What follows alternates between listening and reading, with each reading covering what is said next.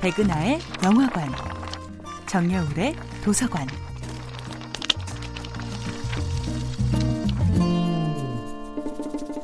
안녕하세요. 여러분과 아름답고 풍요로운 책 이야기를 나누고 있는 작가 정여울입니다.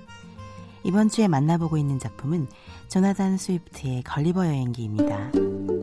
걸리버는 여행을 계속할수록 인간으로서의 자긍심이 흔들리는 것을 느낍니다.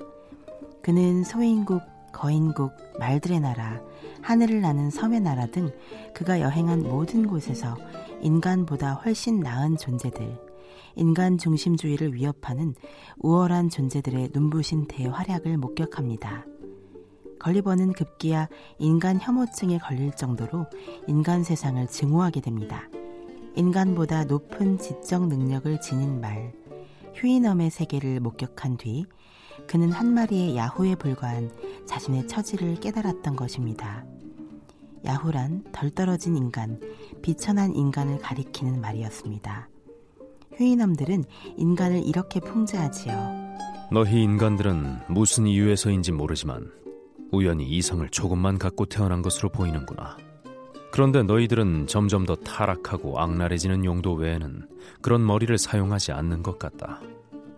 그리고 천성적으로 부여받은 얼마 안 되는 이성적인 능력을 스스로 버리고서 원래 타고난 결점을 증대시키고 보충하는 일로 한평생을 헛되이 보내는구나. 너 자신으로 말할 것 같으면 보통의 야후 같은 힘이나 동작의 민첩함도 없고 이 나라의 야후들처럼 빨리 달릴 수도 없고 나무에 신속하게 오를 수도 없다. 말의 나라에서 걸리버가 존경에 맞지 않았던 위대한 말, 휴이넘의 목소리입니다.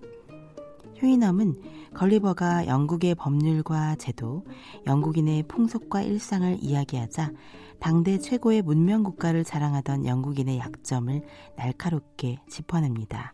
휴이넘은 인간이야말로 야후보다도 민첩하지 못하고 휴이넘보다도 이성이 부족하다고 판단합니다.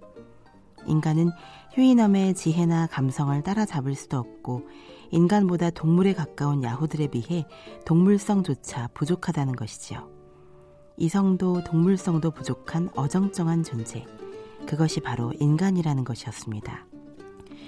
걸리버가 거인국과 소인국, 날아다니는 섬의 나라 등등 인간이 주인공이 아닌 수많은 나라들을 여행한 끝에 내린 결론은 인류라는 거대한 우물 안에 갇힌 자신의 한없는 왜소함이었습니다.